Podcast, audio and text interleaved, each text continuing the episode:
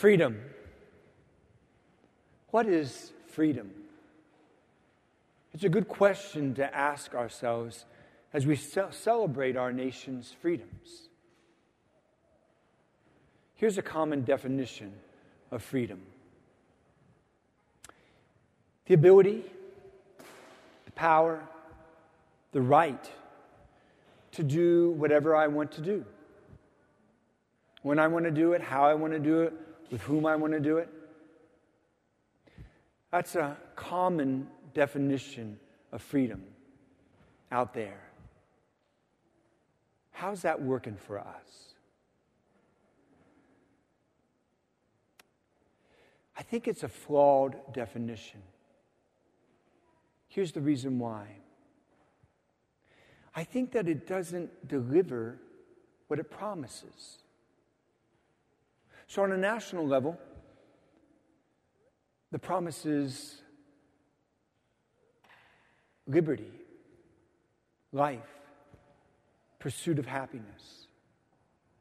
It's the same things that we want on a personal level, right? Yet it's not able to deliver those goods to us. Not in the way that we want, really, deep down, and the way that we deserve as human beings. So let's follow it down the rabbit hole. And let's use an example among many examples that exist today addictions. We have become a highly addictive society. And maybe precisely because we want what we want and when we want it and how we want it. And so off we go in many directions, pursuing what we want. And not just addictions in the, you know, the classical sense, or addictions in the ones that we go right to alcohol, drugs, sex, porn, gambling. Yes, all of those.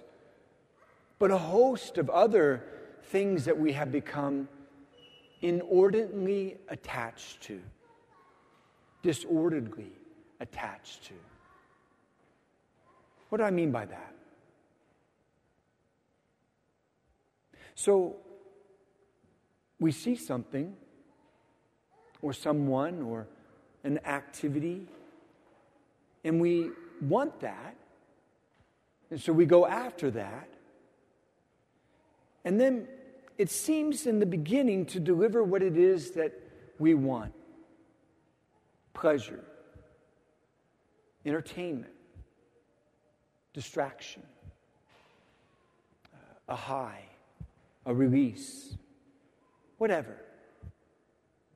Whatever it is that we're going after for whatever reasons. But it is a lie that we soon discover doesn't give us in an enduring manner what it is that we want at our deeps. So it draws us in, but then it doesn't free us and doesn't give us the abundance of life that we want, and it doesn't give us the happiness that is sustaining. And so, in a very real way. It is a lie that delivers a promise, but it cannot deliver the promise of the goods it offers us. I mean, just stick with addictions for a moment and go straight into one specific example.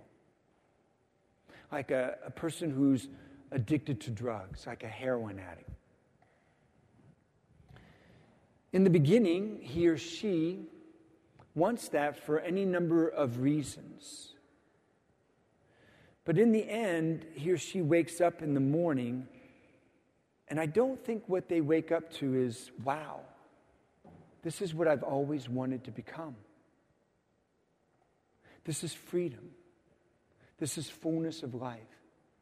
And I'm so happy. This is what I've dreamed of. Right? I don't think any addict thinks that way.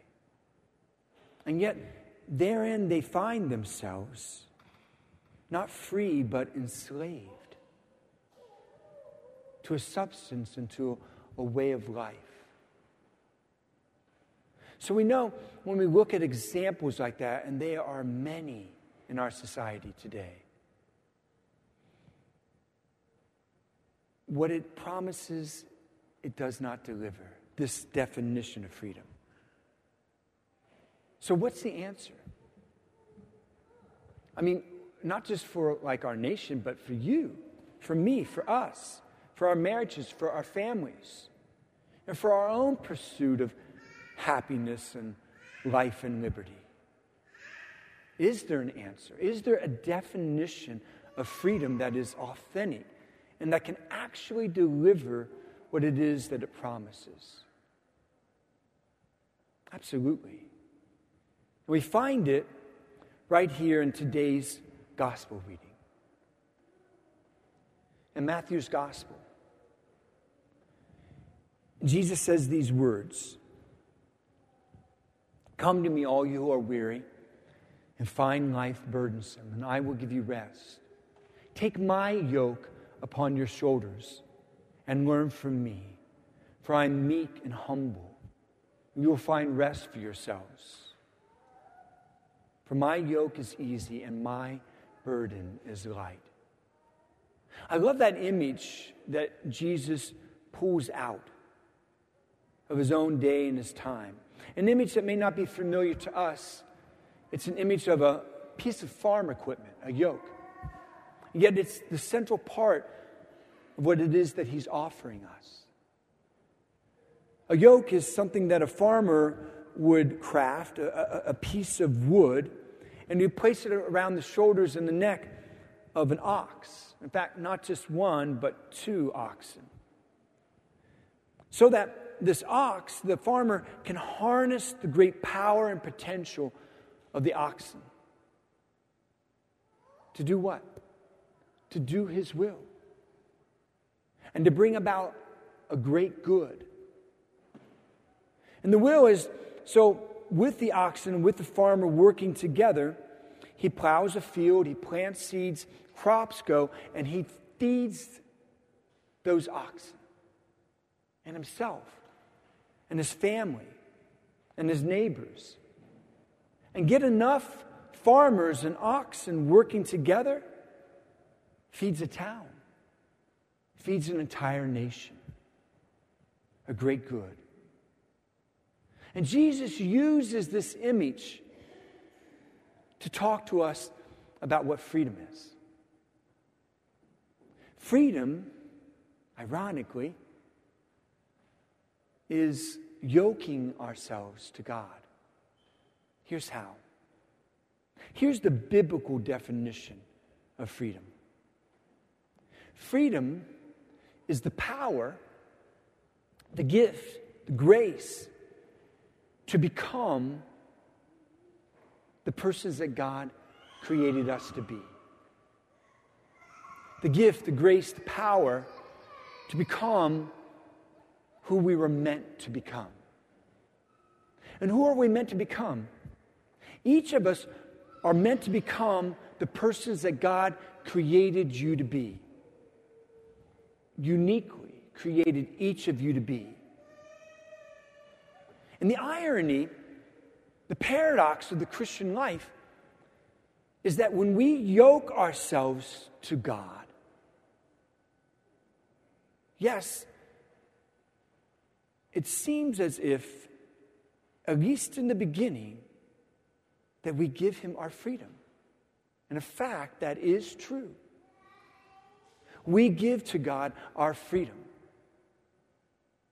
But only so he can give it back to us in abundance, in spades. We give to him our life. We submit to his will and to his way. But only so he can give us life and liberty and happiness. More than we could ever craft it ourselves, more than we could ever design our lives ourselves, more than we can ever grasp for it and struggle and fight for it on our own. That's the paradox of the Christian life. That you have to die in order to live. You see, Jesus, what he was saying to us in today's gospel about yoking ourselves to him, he's the other one on the other side of the yoke, by the way. This wood instrument, he's yoking himself to us. We're one of the ox, he's the other one. The farmer is the father. And the farmer has a will for this human being also like all human beings. And the Son yokes himself to the Father's will. And he ends up carrying a different instrument of wood. But that instrument of wood, as difficult as it was for him to yoke himself to it, it is also the instrument of victory. And not only victory for him, and yes, it was hard for him to carry this yoke, but victory for you and I, and every human being who yokes ourselves alongside of him and allows the Father's will to be accomplished in our life. And not just victory at the end of life, resurrection, glory, endless life, endless happiness. But even here and now, when we walk with Him, we will know a freedom that no one else can give to us. We can't give to ourselves. We can't sustain ourselves, and no one will ever be able to take away from us.